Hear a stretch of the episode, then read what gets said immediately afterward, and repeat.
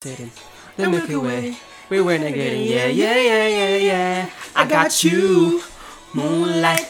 You're my starlight. I need you. All night. Come on, dance with me. I'm levitating you. Moonlight. All night. Starlight. I need you. And that's Moonlight. Ayan. Moonlight. That's Levitating by Dua Lipa. Namiss ko to. Namiss ko na mag-cruising. Ako rin. Nag-umako yung energy natin tonight. Parang hindi na ako marunong mag-cruising ulit. Ay, ako talagang sabihin mo lang kahit all the way to Jai. Hello everyone. Hi. My name is Jeffer Tuan Haupito. Haupito. Umpisa ha. Sorry na. Oh. And my name is Martin Rules. And welcome sa isa na namang episode ng The One, The Only Cruising. Yeah. Oh my God, ang tagal nating hindi nag-cruising. Yeah. Ariana Grande. Ang tagal nating hindi nag-cruising. Totoo. Bakit? Explain. Explain sa Manila paper back to back. Tapos, dahil hindi, mahirap naman talaga makapag-concentrate or gumawa ng content dahil ang daming nangyayari. Ang daming shits na nangyayari. Ang daming tae-taeng nangyayari. At patuloy pa rin nangyayari. Oo. So, ngayon ba, ang gagawin ba nating gabi ay magwawalis ba tayo ng kalat ng lipunan? Or hayaan mo na nating maging makalat? Tignan lang natin mag-unfold kasi nakaka-stress ng magwalis ng kalat sa lipunan. Alam mo, sasabihin ko lang na we're in no place para tayo mismo yung magkalat nung kalat na hindi naman natin kinalat. Ay, magkalat, magligpet. Magligpet nung kalat.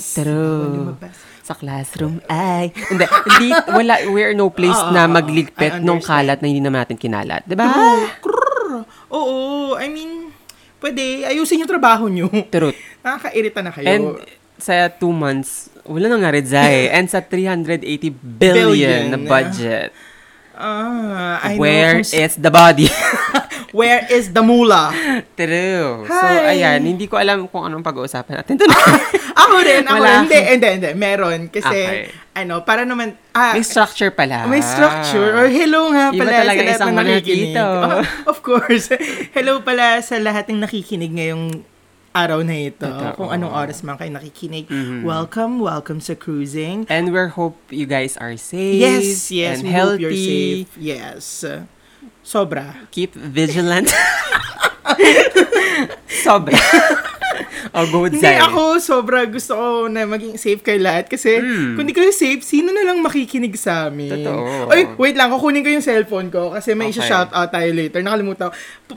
Pumunta ako dito sa table, tapos biglang hindi ko dala yung cellphone ko. But anyway. Oo, may shoutout. May nakikinig pala sa atin.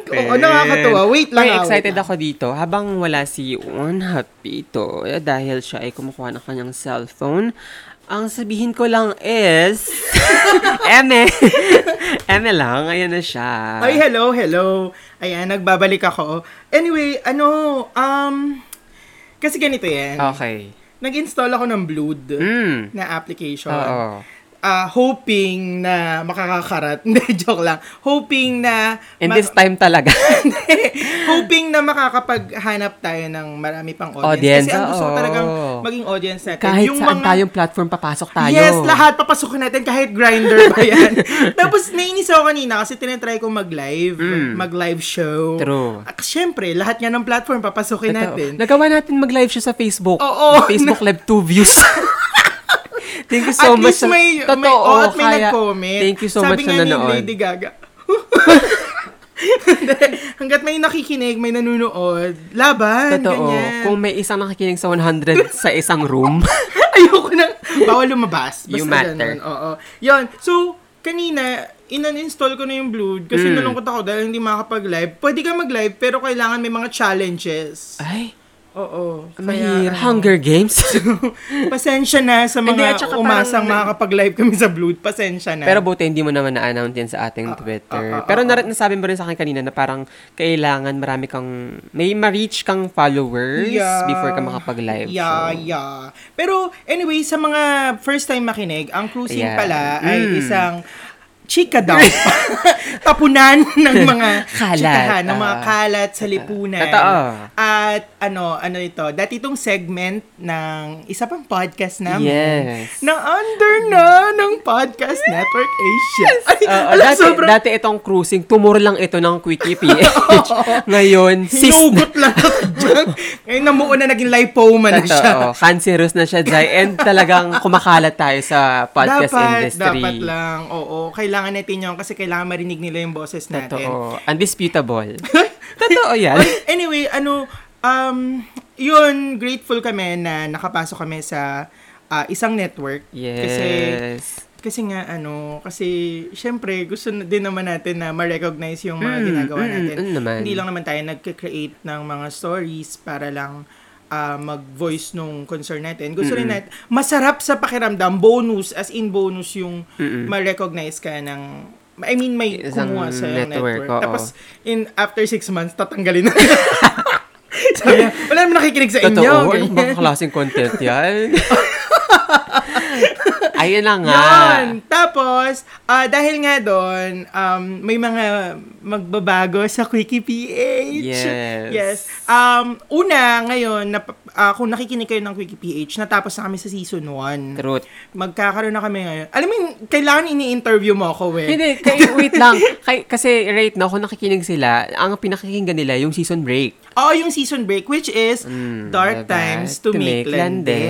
Oo, kung nakikinig kayo ng Dark Times to Make Land, malapit tayong matapos. And come June, magbo-burp ako. Ang sarap kasi ng minute burger na kinain natin kanina. Yes. Sponsor. Hindi, yun. Come June, yes, magkakaroon na yung, darating na yung season 2. Yes, and, ito talaga ako nag-iintay, season 2. And itutuloy na natin itong Cruising. Dapat hindi na tayo huminto. Alam mo, feeling ko natural lang naman na magpahinga. And wala namang masama doon. Wala namang masama. It's just that, gusto kong ma-recognize din. Ma-recognize? Hindi, gusto ko rin, may marating tong feeling ko in time natin. Oo. Podcast Network Asia, hello. Eme! Yun, nawala tuloy ako sa sabihin ko. Ayun, yung chika dab, gusto mo magkaroon ng, oo, gusto ko nang may marating tong Cruising. Meron yan, feeling ko malalagpasan niyo yung Okay lang. Actually, alam mo, wala sa akin yun. Okay lang sa akin yun. Basta competitive tong Cruising. Oh, sure, of course. Tapos, gusto ko pang makapag-invite pa. Ang dami kong vision for Cruising. True. Parang gusto kong gusto kong, makapag-invite pa tayo ng mga speakers. Mga speakers na gustong magkalat lang. Or, kung gusto nyong, hindi ko alam mag-guess. Hindi, kung gusto nyo talagang magkaroon ng show dito. Hindi, gusto itong Cruising, malaya ito. Malaya ito, pagmamahayag. Gusto nyo sarili nyong episode. Ito, hindi ito katulad Cruising ng ibang mga body na nagpapatahimik ng mga pamamahayag. True, ng ating mga, so true. Ano man Tagalog ng mga reporter? Mamamahayag, ayan. So, itong Cruising PHS, talagang sakop ang lahat ng diversity, inclusivity. Lahat tayo dito, mapayat, mataba, mayaman, mahirap. Kung gusto niyong magkaroon ng segment sa Cruising PH, push nyo. And kung katulad ko kayo na gusto mag-DJ before, pero hindi na, alam mo yun, hindi na-accomplish, eto na, Zai, PM us. Kaso paano, pupunta tayo sa nila? Or pagre-record nila? Hindi, pwedeng, di ba, katulad ng ginagawa namin nila JC, at saka ni Jayper before, tinatawagan ko sila, tapos bigla kami nag-uusap ng topic. Gusto nyo, i-guess nyo kami dito sa sarili naming show. Diba? Kayo na mag-run. Oo, wala. Swear. Kung totoo, chika dump ito, malaya tayo. Kung gusto nyo, gawin nyo, go. Just PM us. Send us an email at quickieph@gmail.com. Yes. So, yun yung mga mangyayari sa Quickie. And, eto na. Yes. Eto na. Come June, every Wednesday, ititigil na namin ng pagbabasa ng storya nyo dito sa Cruising PH dahil magiging na siyang official segment sa Quickie. Oh my God! Yeah, so every Wednesday, magbabasa na tayo ng mga thirsty listener stories. Yes. Nasyak ako kasi... Alam mo yung wala sa mukha mo yung nasyak. Hindi, nasyak ako kasi parang ang saya magbasa ng mga... Dito sa cruising kasi nga, ginagawa nating light yung... Oo. Alam mo yung feeling so, mo... So wait lang, na-shock ka ba na negatively or shock na positive? Shock na... Na-shock na parang... Kasi yung hindi, parang nagulat lang ako na sa Quickie PH siya. Kasi yung Quickie PH feeling ko napaka-serious. Oh. And itong cruising, parang ginagawa natin light yung mga like yung kalat ng lipunan, di ba? Like yung mga story nila na minsan dark na ginagawa natin light para, alam mo yun, hindi masyado mabigat. Oh. Pero kung sa cruising, nakakashock lang na ba?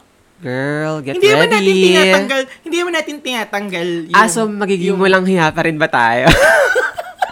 Feeling ko madudumihan natin yung Quickie PH. Yung reputasyon. Let's see. May reputation siya. Let's see. Top 1? Hintayin natin na mag... Tingnan natin yung resulta. Oo, hintayin natin yung first episode ng Quickie Listener Stories sa Quickie PH. Yes. Ayan. So, hintayin natin kasi... Oh, isa pa rin yun sa inaabangan ko dahil na-announce mo na. And wala ba tayong parang June exact date ng Season 2? First week of June. Ay, agad-agad, Zay. First week of June. Ay, yung Season 2? Season 2. Ay, wala pang exact date. Basta June, okay. Oh. Ano ba yan? Hold your horses. Alam mo, every time na nagpa-podcast tayo, inuubo ako. Totoo. Akala ko nga na-quarantine ka na, Zay. Kasi every time nagpa-podcast tayo, more jubo ka dyan. Diba? Pero pag nag-uusap lang tayo, nagkakwentuhan lang tayo ng ordinary, parang wala namang jubo-jubo. Feeling ko pressured yung tonsillitis. So, hindi, pero kasi sa totoo lang, sa mga nakikinig, alam nyo, hindi kasi talaga ako live person. Makudazzers. Ay, shout out. Hello, kudazzers. Hindi talaga ako yung hindi ko alam kung kaya kong mag-live show na. Wala akong character. Parang ako lang.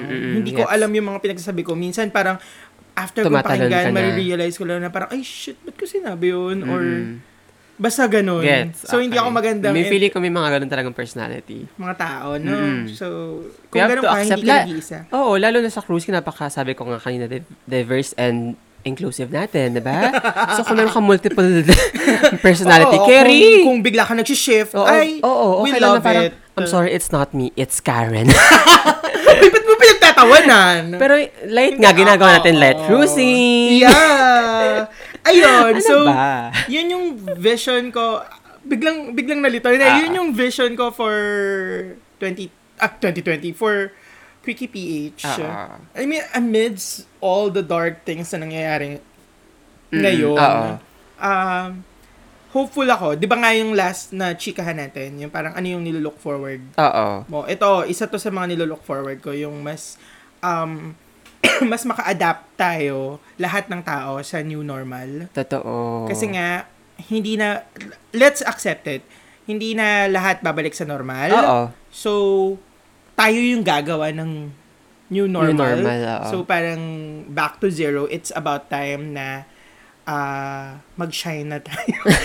Hindi. Oo. It's about time na baliktarin natin ang lamesa. Yes, baliktarin natin ang tatsulok. Mas akin ang rahiming ito.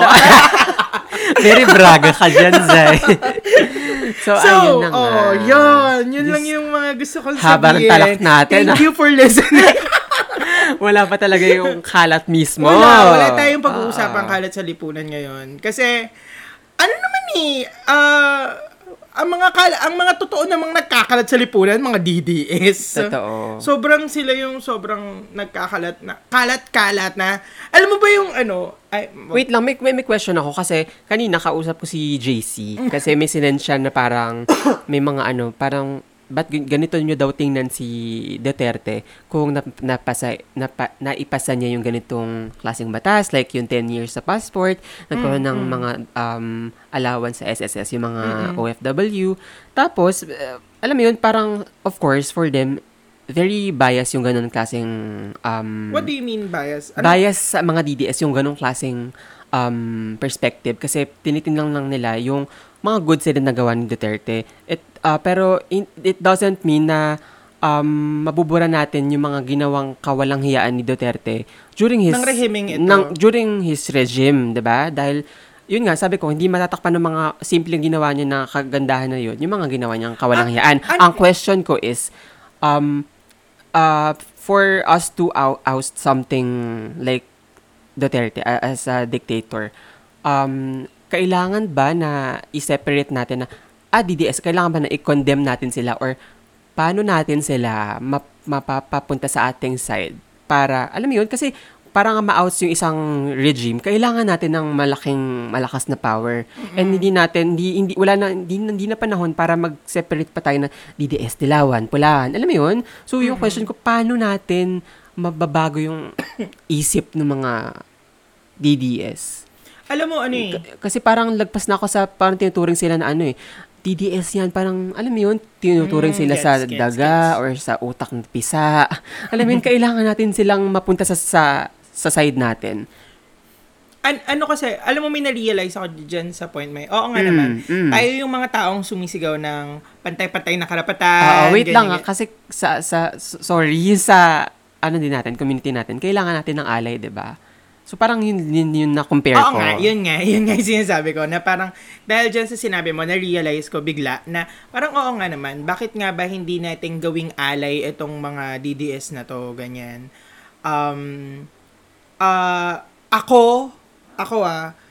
Ilang beses ko nang sinubukang kausapin yung mga taong close sa akin na DDS. Mm-hmm. And yung mga kakilala ko na DDS.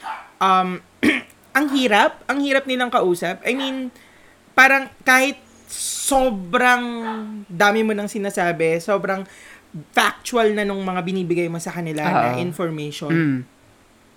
Ang hirap pag rooted yung paniniwala nila sa ganong klase ng sistema. So, I think okay pa rin na i-encourage natin sila to go on our side, i-educate natin sila. Pero alamin din natin kung ano yung enough na.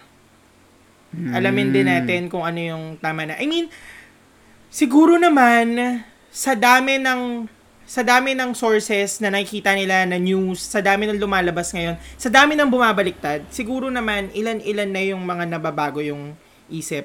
Pero iisipin mo rin minsan yung sarili mo . Sabi nga 'di ba sa first aid, paano mo maililigtas yung isang tao kung yung sarili mo hindi mo kayang iligtas? Gets. Isa pa, paano mo ililigtas yung taong ayaw magpaligtas? Gets mo? Gets. Kasi hindi naman ako honestly, hindi ako tumitigil, hindi ako nagsasawang i-compromise yung taong kailangan kong i-compromise. Mm-mm. Pero kung halimbawa talaga na I kinompromise ko na, I did everything I can, totally wala talaga, unfriend, condemn them, wala, it's on you, may dugo kayo sa kamay nyo dahil sa mga ginawa nyo. It's still a process. Feeling ko yung answer is still a process. Yeah. Parang number 1, compromise, and then number 2, ligwak. Ganon. Kasi oo, proseso yan. And di ba alam mo yung ano na parang ma-realize nila, yung kasabihan na ma-realize lang nila kapag, yung maling ginawa nila kapag totally wala ka na talaga. Kasi ako halimbawa, meron akong DDS na Facebook friend, tapos biglang kakausapin ko siya or i-message ko siya or magko-comment ako doon sa post niya. Pero totally talagang, alam mo yun, ad hominem na yung mga attacks na binibigay sa'yo. Tapos, dinadamay na pati pamilya mo. Then, ano yung gagawin mo? Cut them. Sabagay. Kasi nga, iingatan mo rin yung sarili mo. At the end of the day, sarili mo pa rin yung, totoo. Kailangan mabuhay tayo. Mental health and yung security mo rin talaga. Oo. So, yun yung sa akin gusto natin silang maging ally. Again, uulit-ulitin ko, gaya nung mga sinabi ko sa mga previous episodes, ayaw nating bumagsak ang gobyerno. Mm-mm. Ayaw nating bumagsak sila kasi lahat tayo mahihirapan. Gaya ng nangyayari ngayon. Mm-mm. That's why we're raising our opinions. That's why we're raising our hands. Kung gusto niyo ako magpresidente, sige, ako na lang magpresidente. Pero yun yung sa akin. Kaya nga tayo nagdidissent. Kaya nga tayo nagsasalita. Kasi ayaw nating bumagsak sila. Ngayon, kung di nila tanggap, kung ayaw nila, up to them. True. Hindi tayo titigil na magsalita. Mm-mm. Yun. Kiri! Although, medyo press ka dyan, sis. Bakit press? Kasi parang, alam mo yun, cool ka lang. Press ka masyado dyan. Hindi! Kasi, like, sa other episodes natin, pag dumarating sa DDS, medyo nagiinit yung... Oo naman.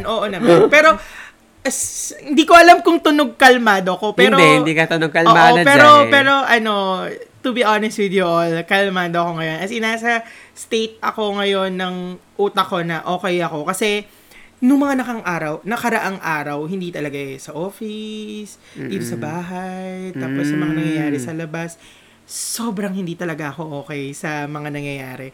Pero ngayon, feeling ko na-attain ko na yung adjustment. Uh-oh. Na, kasi para sa akin,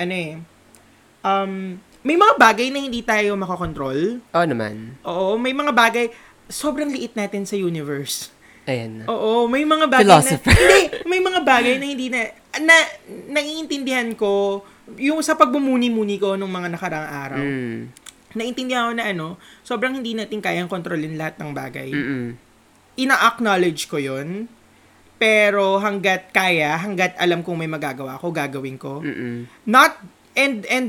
Ayoko, as much as possible, ayokong yung mga gagawin ko, yung mga temporary lang. Mm-mm. Yung mga, sabi nga ni John Lloyd, mga pampakeme lang. Hindi ko na matandaan yung exact words ni John Lloyd, pero yung parang, pampatanggal lang ng gutom. Mm. Kaso kasi yung nangyayari nga ngayon, ang, ibang klaseng gutom na yung hinahanap ng mga Pilipino.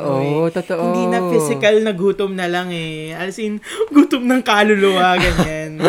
Totoo yan. So, parang may iba tayong hinahanap, no? Hindi may iba. Alam natin yung hinahanap natin. Good service.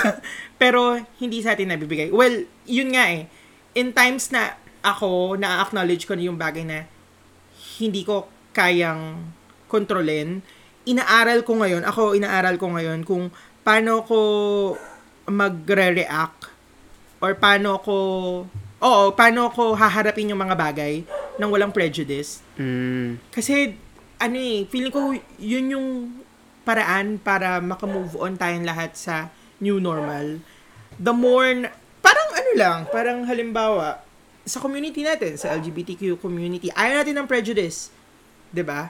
Kasi gusto natin na parang I decide kung anong magiging kung anong sexual orientation ko, kung anong gender identity ko. True. Ako magde-decision nun. Hindi yung mga tao nakapaligid sa akin. So ayaw natin ng prejudice. And ganun yung pagtrato ko dito sa new normal na mangyayari and sa mga susunod pang araw.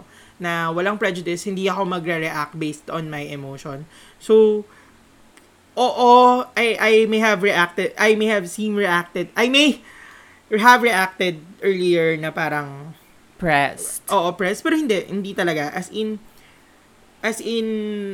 okay lang ako. Pero yung sinasabi ko kanina na parang may hinahanap tayong iba, ibig ko sabihin parang may hinahanap tayong iba na parang body or entity na makakapag-provide sa atin ng good service.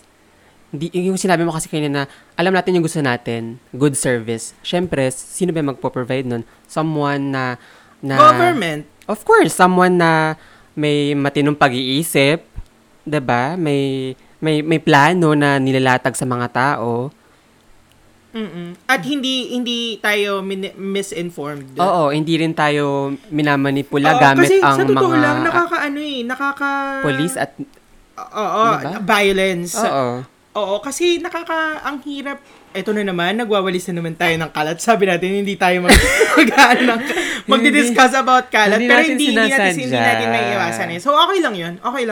Pero, yun nga sa panahon na to, hindi sapat na masaya lang tayo. Mm-mm. Dapat yung saya na nararamdaman natin talagang genuine. Hindi natin papasasayahin yung sarili natin dahil sobrang dark na ng mga nangyayari. Kasi ang toxic nun. Dapat tanggapin natin na yes, it's dark times. to Make Land. It's Dark Times para magsaya. But, paano ko ba ipuput into words? Na-distract kasi ako sa pagkuskus ni Nogi eh. Pero, paano ba ipuput into words na, okay lang, tanggapin natin yung nangyayaring dark times and wag tayong basta mag-move on. Kung may naiisip tayong pwede natin gawin, like for example, yung simplest way is hold these people accountable sa mga ginagawa nila. Mm-hmm. Mag-raise ng dissent through social media. Sumali ng mga parang gumawa ng art na makakapagpamulat ng mga tao. Mga nagbubulag-bulagan. I-educate pa natin yung sarili natin. Totoo. Sa mga bagay-bagay na talagang may term ako nakalimutan. Pero basta educate natin yung sarili natin na makakapagpamulat sa atin. Nakalimutan ko yung term eh. Makinig na lang kayo sa mga magbasa kayo ng mga libro ni Rogelio Braga. Ay. My God, fan ako ni Rogelio Braga. Ako din. Sobrang gustong-gusto ko siya.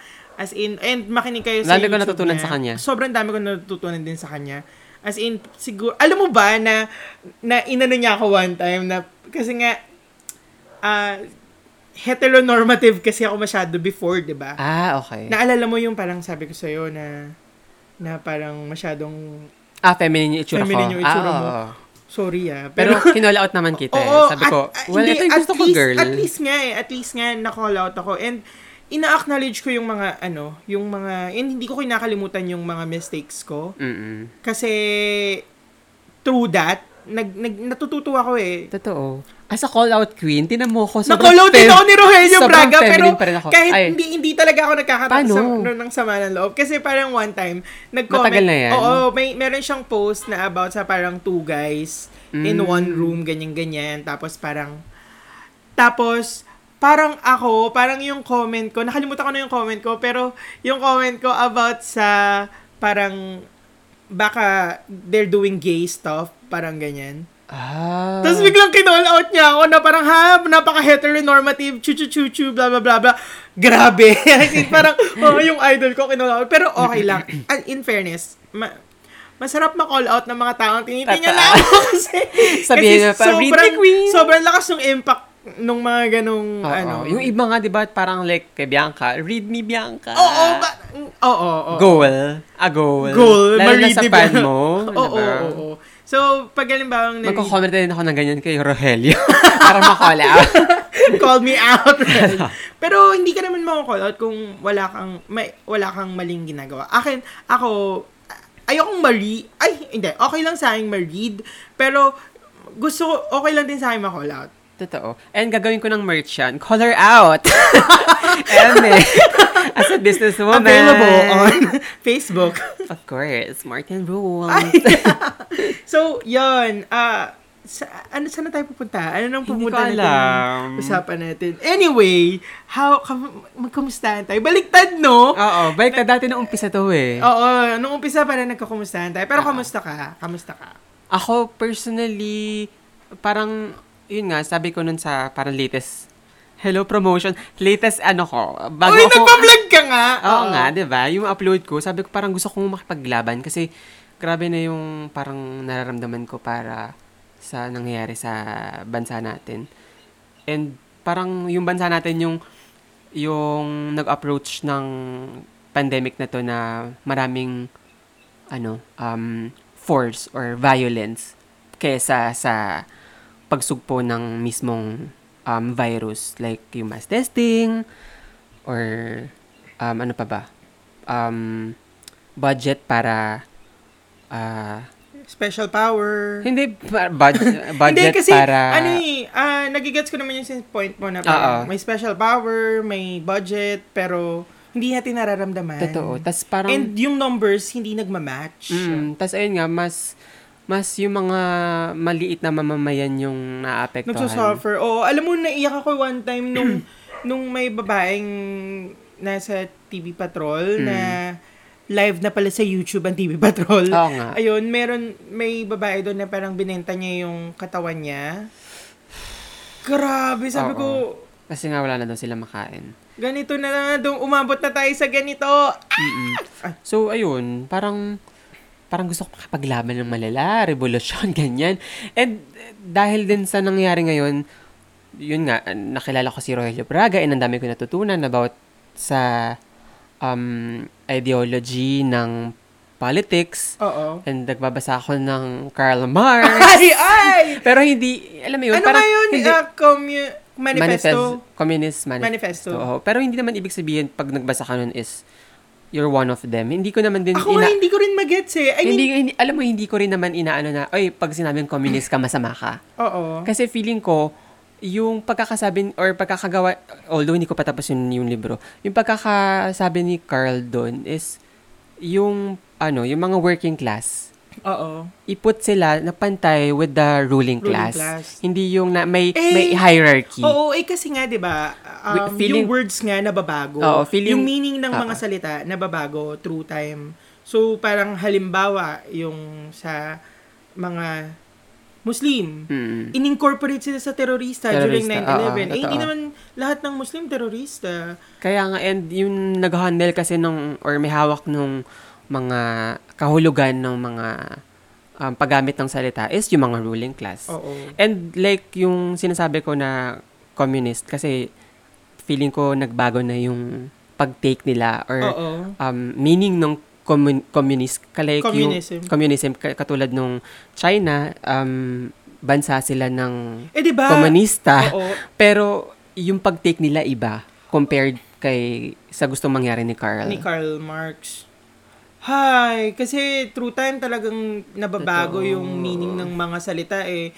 Yung mga nagkakaroon ng kanya-kanyang interpretation. Oo. Tapos nakikinig din ako ng Philosophize This sa Spotify. Dami, in fairness, marami naman ako natutunan dahil parang feeling ko nahanap ko na parang, ay, gusto ko pala maging, philosophy major, mga ganyan. Philosopher, as a philosopher, Martin Rules, charat. So, ayun, tsaka, alam mo yun, parang binasa ko rin, nagbalik ako sa history natin about,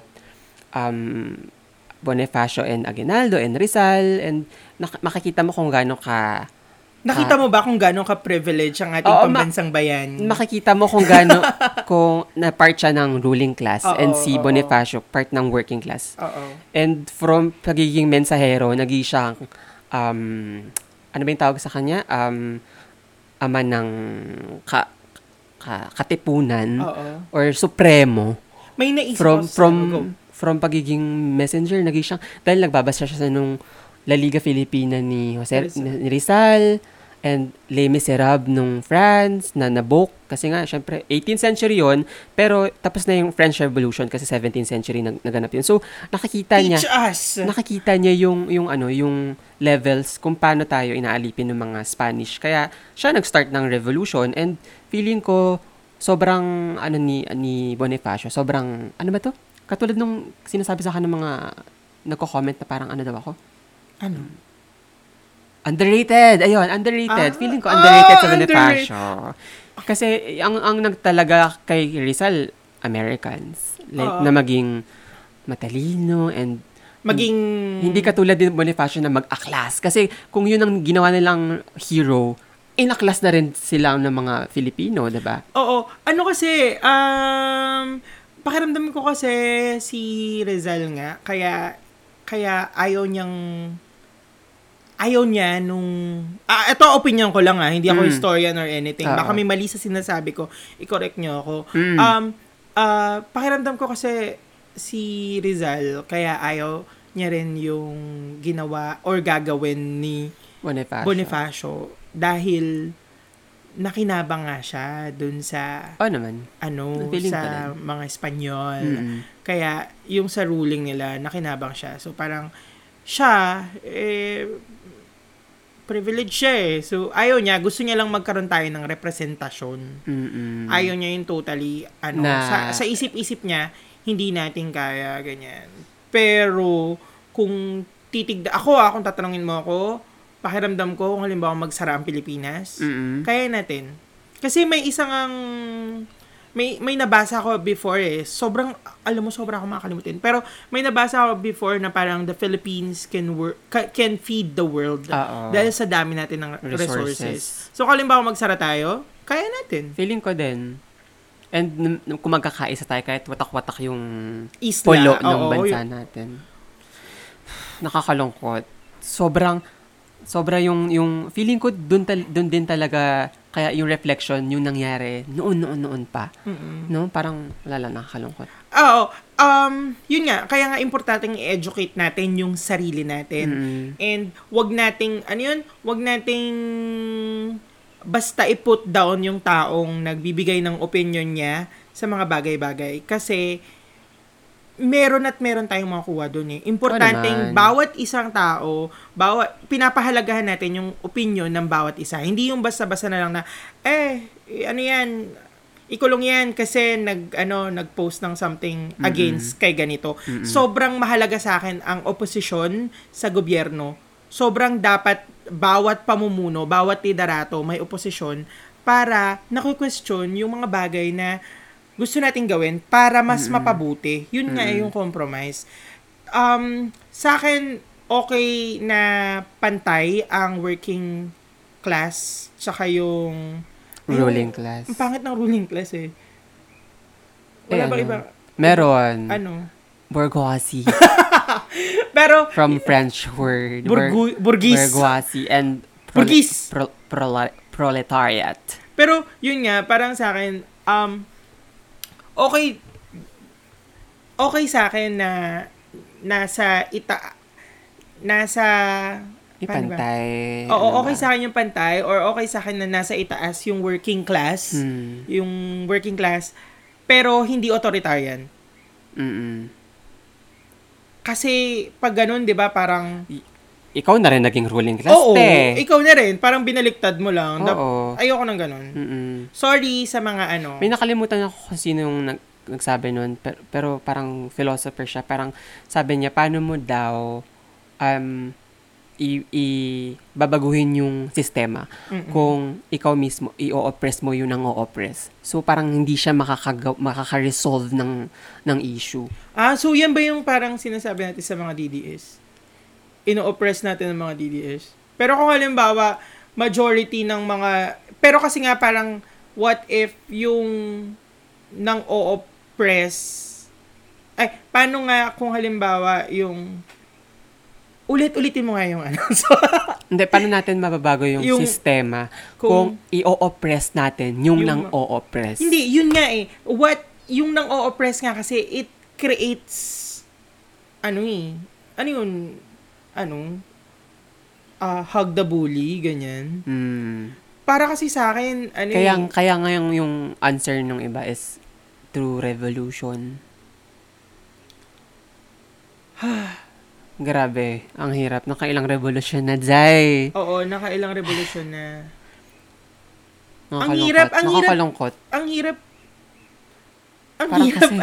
Para kasing, cycle siya na parang, from dati pa nangyayari na parang may mababa, may mataas, parang ang nakakaano lang na parang anong solution para matigil na yung pag-ikot ng ano. It's not something, ang gusto ko ipaliwanag sa'yo, hindi siya isang bagay na kayang i-resolve sa isang ganun Feeling ko din. It's a process. It would take years. Kaya nga sinasabi ko na nakakalungkot kasi alam mo yun, sobrang tagal mo na naghirap, pero sa process na yun, naghihirap ka pa din. Gets mo? That's what I'm telling you kanina, na parang may mga bagay na hindi natin kayang kontrolin. Mm-mm. And ang kailangan natin gawin ay magpatuloy na magsalita, magpatuloy na labanan, hanggang sa mag-meet tayo sa point na ito pala yung dapat gawin. Ito yung solusyon. Mm-mm. Kasi, hindi kailangan tayong mag-resort agad sa violence. Mm-mm. Kagaya ng ginagawa nila ngayon. As in, kailangan pag-isipang mabuti. I mean, ala, nagtutunog Rizal ako tuloy na parang privilege. Oo, tanggap ko. Ay, na-acknowledge ko yung pagiging privilege ko. Pero yun nga, hindi sagot ang violence sa violence. Sa akin. So, it will take time. And it's a process na kailangan nating tanggapin. Hindi ko sinasabi na magpaano tayo. Hindi ko sinasabi na magpa-alipos na lang tayo, magpa-alipin sa mga yan. No. Well, kasi i-hold natin sila accountable. Pero hindi sa paraang bayolente. Hindi ko mag-gets eh. Ano bang pinapoint mo? Are you pointing out something? Do you want to say something? Well, sabi mo nga, hindi mo naman yun yung gusto mong i-pertain. Pero, ang galing na kasi tayo dyan eh. 300-400 years tayong inano eh. Para lang sa process na yan eh. Ganun tayo katagal nag-intay eh. Pero, kung sasabihin mo na wag sa violence, and so ano? Ang tagal nila tayong binayolente na. So ano nga? We can't come up with answers right away, right? Oo nga eh. So, pag-isipan natin. True. True din naman yung point mo. Sa point kong to, hindi ko inaano yung, hindi ko tinu-turn down yung mga nagrarally, ah. Mm. No! Ano ko, pro ako sa free speech. Ayoko rin magsabi ng but, kasi wala namang but doon or wala namang pero. Pro ako sa free speech, pero hindi sa violence. Mm-hmm. Hindi mo madadaan sa violence yun. Kung kinakailangan tayong mag-rally lahat, kung kinakailangan magkaroon ng ilan na namang ed sa revolution, pero hindi sa violence. Feeling ko, ibang klaseng revolution, ibang klaseng atake ng revolution yung gawin sa mga susunod na katulad ni Duterte na pinuno. Kasi nga, hindi natin alam, let's wait for things to unfold. Kasi nga, nagbabago yung tao, nag-evolve, and kung yung mga ancestors natin through violence para makamit yung katarungan, baka tayo is something na mas matalino, or pero, alam mo yun, parang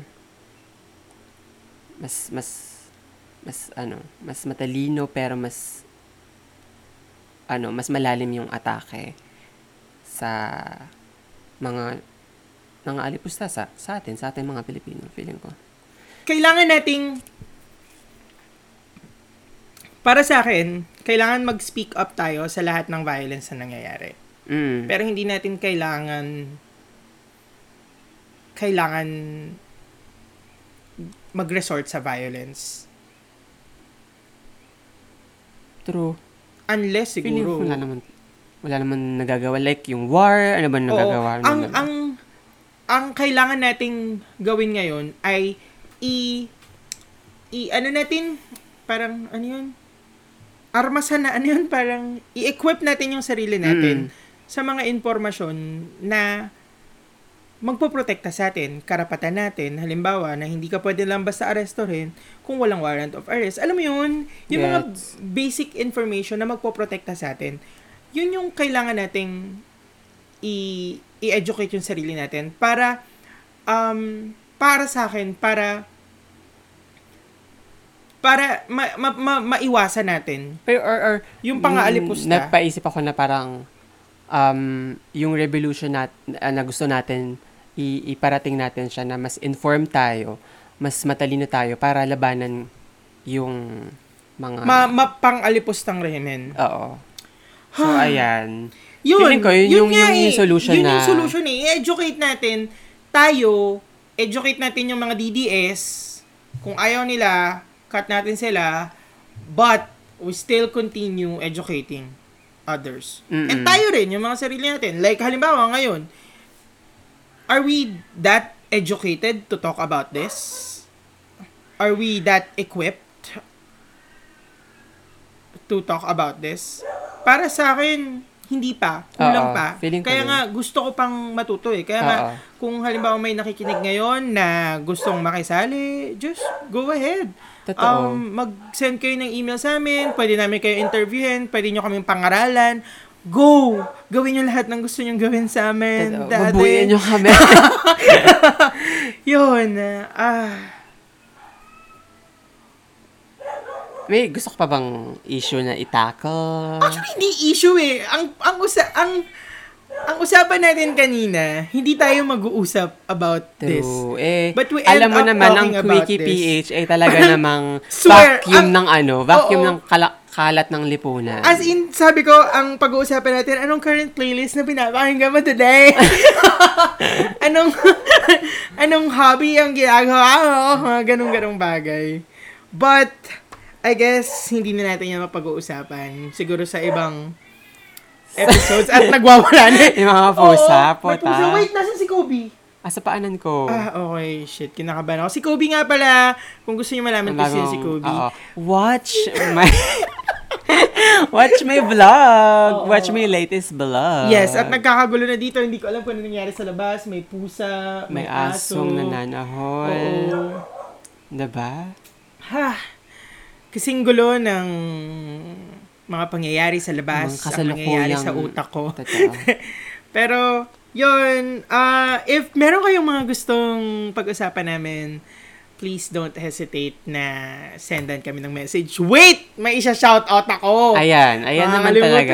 Naman natin. Ayan talaga yung pinaka-hintay natin. Siyempre, minsan lang tayong makareceive ng ganito. Nag-reply nga ako sa kanya na parang, it means a lot. Really, serious life. Oo, sobra. It means a lot na makareceive kami ng mga ganito. Ay, akala ko naman sa social media. Ay, hindi sa social media. Nag-send talaga siya sa Gmail. Ay, professional. Yes. Napaka-professional. Ay, may shoutout din ako sa Twitter. Ay, okay. Of course. Madami-dami pala tayong nagpapa-shoutout. Hindi naman nagpapa-shoutout. Gusto ko lang talaga siya yung shoutout. Kasi syempre, support. Oo. Totoo. Nahihiya ako. Parang first time ko sasabihin. Wait lang, walang pangalan Or, hindi, may sinabi siya na, may sinabi siya na parang, tago ba yung pangalan niya? Hindi. Okay. Sabi niya, your cruising first episode, you mentioned that kung meron mang nakikinig, first episode. Kung meron may nakikinig, which is meron talaga, and I am one of them. Mm-hmm. I like how you express your opinion to your podcast. It feels like I'm talking to someone else. Someone. Continue what you're doing and consider me your fan. Please, shout out mo ako sa next episode. Looking forward for it. Uy, ang tagal niyang inintay ito. Oo, ang tagal. Kasi hindi ako nag-post ng email. Hello, tapos, shout out kay John Allen Florencio. Thank you for John listening. Allen. Thank you for listening. Sobrang maraming salamat sa pagkinig. Ano bang maiseservisyo na? Ano po yun, sir? Ano gusto nyo? Alipinin nyo kami. Gusto nyo po bang i-choke me, daddy? And ayan, meron pa tayong isa shoutout. Meron pa ba? Kahit ayaw nila magpa-shoutout, isa shoutout natin sila. Shoutout sa alter natin kaibigan ni si Amara. Yes. Alam mo ba, yung alter Twitter ni Amara, bongga, as in, marami na nagpa-follow sa kanya. And, iba talaga ang laman. Diba? Oo naman, oo. Sex sale and kasi, alam mo ba, na si Amara, before, sobrang demotivated siya dahil sa body niya. And, girl, no, sobrang ganda ng body mo. Tantanan natin yung mga body shaming ngayong 2020. Yes. Sa mga toxic, heteronormative ideas na yan. Yes, sobrang tama F na. You. Oo. Okay. Tsaka, gusto ko rin i-shoutout si Alter Baby Say YT. Hey, baby. Sabi niya, we love your content. Kasi ganito yan. Alpha male. Parang, alpha male? Alter.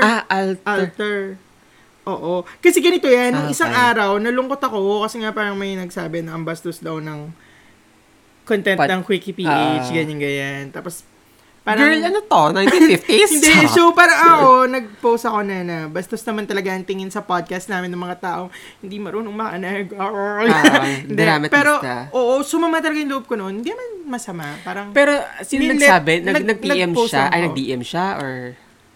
Oo, nag-DM siya. Masakit. So, Grabe talaga. Pero, 2020 na. So, yun, naka-receive naman ako ng mga encouraging messages from Kudasers. Feeling ko mas darating pa yung mga hate message na yan. Kaya brace yourself. Oo naman. Okay lang. Sige, napadalaan niyo kami ng mga hate messages. Mm-hmm. Tanggap na namin. Hate message sa breakfast. Miriam Defensor Santiago. Wait, hinanap diba, nawala pa yung iba. Saglit. Hindi mo yung screen capture. Hindi, kasi nga... Hindi ko mahanap. Magkwento ka muna dyan. So, ayan, mga kababayan. Promote kamusta na? Meron ba kayo natanggap na ayuda? Dahil ngayong quarantine, mahirap naman talagang, alam mo, lumabas, pumili. Dahil yung iba walang pambili. Dahil, sila, parang no work, no pay. Kaya, hopefully, safe kayo and dumating yung ayuda sa inyo ng maayos. And, ang swerte nyo kung taga-Pasig kayo because... Biko? China all, Biko yung mayor, diba? True. Kaloka, te. Habol tayo. Habol tayo yung iba dyan. Hindi ko naman sinasabi yung Makati. Pero, habol tayo. Ito pa, ayan si, na. Steph on Pamisen. Stefan Pamisen. Okay. Sabi niya, for the win, listen to their podcast out of curiosity and it fucking kept me up all night. Ay. The sexual and macabre themes. Ay. Ate, gusto ko makita yung dildo mo. Oy, thank you so much sa lahat ng nag-follow sa amin sa Twitter. Oo, kahit... at nag-share sa atin ng love. Yes, and everybody say love. At nagpa-follow din sa amin sa Instagram, please. Ang feel nung ganun ko. Ay, dapat mo pag sinabi yung everybody say love, gaganon mo. Love, dapat ganun. Kaso fail. Pero yung second naman natin, okay na siya. So, may mga pinapakinggan ang podcast. Ngayon. Yun nga, si Philosophize This, si Quickie PH, of course. Dapat na! Of course. Habang napakinggan mo na yung bago kong episode, hindi pa. May hawak ko chili pala. Hindi ko pa na pinapakinggan. Aba, punyeta ka, ganon. Tapos si... sila Dr. G. Walwal Sesh. Si Stories After Dark. Yan, mga yan. Ako, yun pa rin. Yung mga, go-to podcast ko. Oo, feeling ko magkikling ka sa kanila hanggat di mo natatapos, no? Oo. Kasi ako, ang hirap sa akin, hindi ako yung nakikinig from top to bottom. Okay. Gets. Kung yung naabutan ko, doon ako nag-start. Tapos kung halimbawa may topic akong gusto kong balikan or may parang, interesting to, ganyan. So, papakinggan ko. Ang mga, mga podcast na pinapakinggan ko talaga, Kudazers. And, Creepers ako ng Cripsilog. Ayan. As in, idol ko kasi si Glentot. Siyempre si Gideon din. Tapos, Godless Longganisa. 80s podcast to. Oh. Hands up kasi.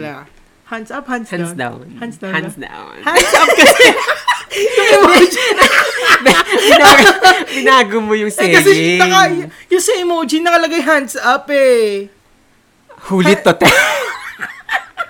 Hands down, ibig sabihin parang kinocommend mo sila. Sorry, hindi kasi ako. Ayan. Magaling sa English. Hands up ako. Sige, hands up mo yan. Sasabi ko nga dapat hands up.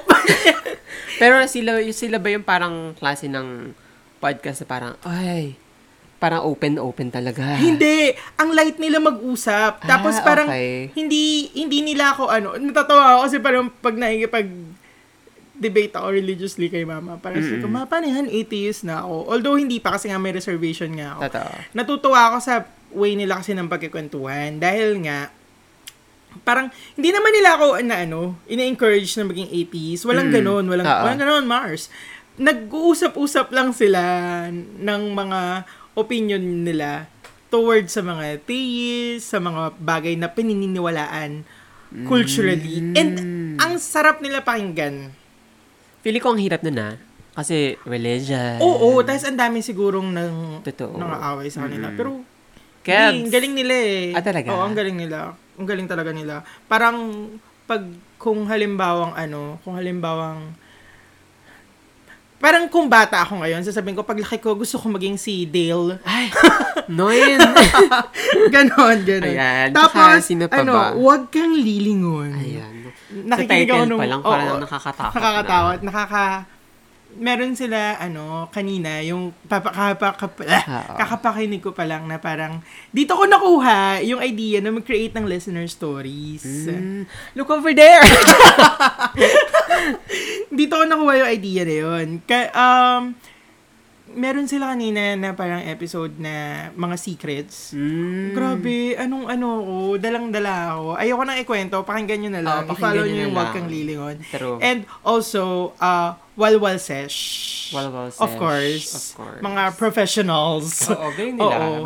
Balitaktakan. Balitaktakan ng mga pros. Pero, kasi mga, backyard.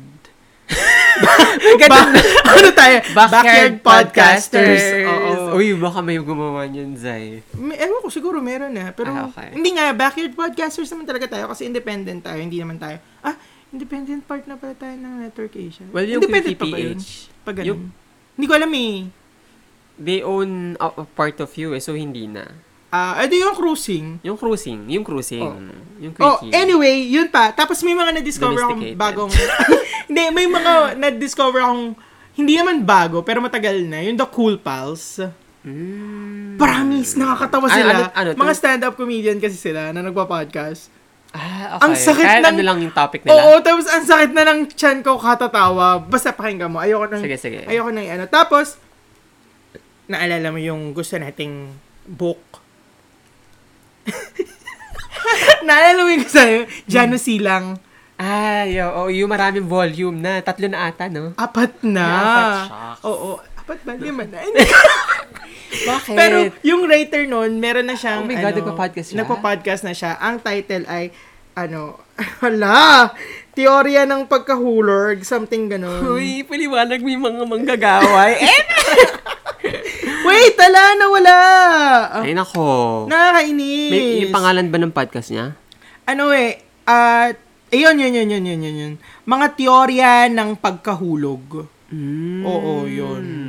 Tapos, Stories After Dark, nakikinig din ako. Meron din, eto na nga. Eto naman, nagchichikan lang silang dalawa. Tungkol sa mga. Tapos meron silang... Kahit saan sa pupunta yung topic? Hindi. Parang about friendships.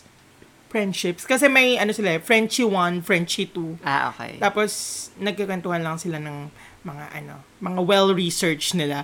Tapos, pagtatawanan nila yung research nila. Tapos, meron pa silang mga ideas doon na ideas. Meron sila yung parang segment na nag-radio drama sila. Mm. Yung ginagaya nila yung mga ganun-ganun. Ayun. So, yon ang mga bagay na pinapakita. Ang laki na ni Kobe, no? Totoo yan. Sana makita nila, pero... Kung gusto niya ka makita, panoorin yung latest vlog ka. Ang liit pa ni Kobe dun sa latest vlog mo. Parang ngayon, tinan mo yung palad ko sa taba niya. Kobe, ilang araw na siya? 10. 1 week? One week na siya. Sige, go to kay may mic. Magsalita ka nga. Wik. Wala. Ayun. So, I think yun na. Dito na natin tatapusin ang ating chikahan ng Cruising. That's it. Meron ka pag gusto sabihin? Stunning! Si kung halimbawa nalulungkot kayo, makinig kayo kay Dua Lipa. Mm-hmm. Future nostalgia. Mm-hmm.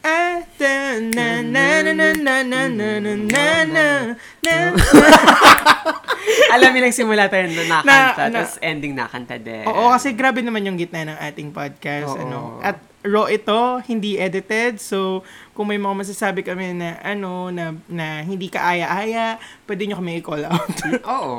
And educate us. Yes. Again, maraming salamat sa pakikinig sa aming podcast. My name is Japheth at Juan Hapito. And my name is Martin Rules at Martin Rules. Again, ipopromote ko lang kung gusto nyo mag-send ng inyong mga thirsty listener stories, you can send it at quickieph@gmail.com. Mag-start na this coming June ang pagbabasa namin sa Quickie PH channel. Of course. And yung social media mo, guys. Sabi ko na at Juan Hapito. Yung Quickie. Oo, i-follow nyo pala kami sa Instagram, Facebook, Twitter, at yes. Quickie PH. Of course. Ang nag-handle ng Quickie PH, ako, tsaka si Martin. Oo. Ako, so, follow me on my social media accounts, Martin Rules, or sa Facebook page, Martin Rules, and sa YouTube, Martin Rules. Oy, ang galing niya mag-makeup, so... Uy, ano ka ba naman? Ay! Ako lang to. Pampa lang siya, guys. Totoo. Oy, again ha, kung gusto nyong mag-send ng Thirsty Listener Stories, send us a quickieph@gmail.com. Tapos, kung kayo, baka gusto nyong magkaroon ng segment dito sa Cruising, mga baklaang segment lang, open kami. As in, kung gusto nyo, totoo. Let us know. Just send us a DM. Oh, tweet us. That's it. Maraming salamat sa pag-inig. Paalam! Ang jam,